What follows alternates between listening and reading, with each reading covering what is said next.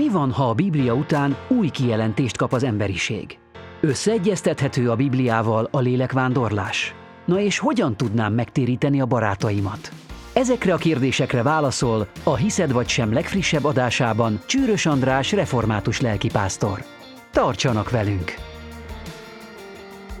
Mi van, ha a Biblia után új kijelentést kap az emberiség?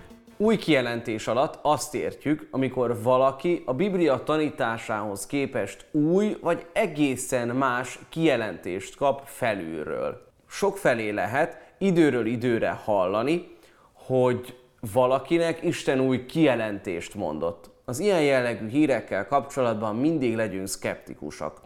Azért is, mert a Szentírás már lezárult, hiszen a mindenható benne minden lényeges dologra válaszolt. A Biblia még sok modern kérdésre is választad, ha elsőre nem is úgy tűnik. A nagy egésszel foglalkozik, az élet, a halál kérdésével, az ember létezésével, Isten személyével, értünk végrehajtott tettével. Ezen felül alig valamire szükségünk lenne még. Ha mégis megingat minket valami, hangzatos új gondolat, vizsgáljuk meg Pálapostól Galácia beliekhez írt első levelének 8. verse alapján, ahol így beszél. De ha még mi magunk, vagy egy mennyből való angyal hirdetne is nektek evangéliumot, azon kívül, amelyet mi hirdettünk, átkozott legyen. Pálapostól ebben az igében nagyon szigorú határozottsággal áll ki amellett, hogy forduljunk el ezektől az új tanításoktól, és vizsgáljunk meg mindent az ige mérlege alapján. Összeegyeztethető a Bibliával a lélekvándorlás? Röviden nem, hiszen logikailag sem illeszkedik az örök élet, a feltámadás és az utolsó ítélet tantételeihez a lélekvándorlás. Hosszabban nézzük is meg, mit is jelent a lélekvándorlás. A buddhisták, hinduisták szerint az élet alapvetőleg egy szenvedés, és ebből a szenvedésből kell különböző lélekvándorlásokon keresztül kikeveredni, és minél inkább függetleníteni a mi lelkünket, az élettől, az életnek a szenvedésétől. És ez a, ez a folyamat, ez a nagy szenvedésből való kikecmergés évtizedreken, életeken keresztül vezet. Mi azt mondjuk, hogy az élet nem szenvedés, hanem Isten azt mondta a teremtett világra, hogy ez jó, és rengeteg öröm van, és rengeteg áldás van benne.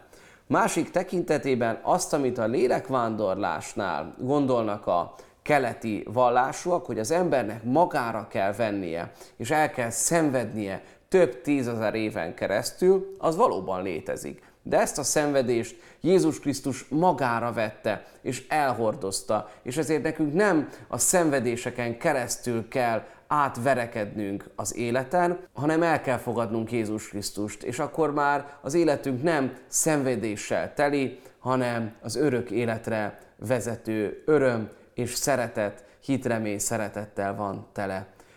Gondolkodjunk így az életünkről, ne úgy, hogy majd legközelebb, hanem úgy, hogy éljük meg a mostani életünket minél teljesebben.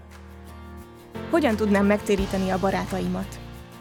Nem mi térítjük meg őket, de Isten eszközei lehetünk abban, ha valaki megtér, elindul Isten felé. Az első lépés mindig Istené. Ő kezdeményez. Ha szeretnénk beszélni másoknak a hitről, akkor ne az észre próbáljunk hatni, hanem inkább a szívre. Ne érveljünk Isten mellett, hanem mondjuk el, hogy nekünk mit jelent az, hogy a Szentlélek megérintett, mit jelent az, hogy letettem a bűneimet, a nehézségeimet Isten lába elé, mit adott az életemnek, mondjuk az, hogy gyülekezetbe tartozom, hogy Isten meghallgatja az imádságaimat. Beszéljünk, de nem mondani valunk ne okoskodás és ne is meggyőzés legyen, hanem az örök élet beszéde, amit a mi életünkön keresztül mutatunk meg másoknak. Köszönöm figyelmeteket, továbbra is várjuk kérdéseiteket a hiszed vagy sem kukacreformátus.hu címre. Jövő héten újabb epizóddal jelentkezünk. A mai műsort pedig újra megnézhetitek a Magyarországi Református Egyház Facebook és Instagram oldalán, valamint a Youtube-on. Áldás békesség!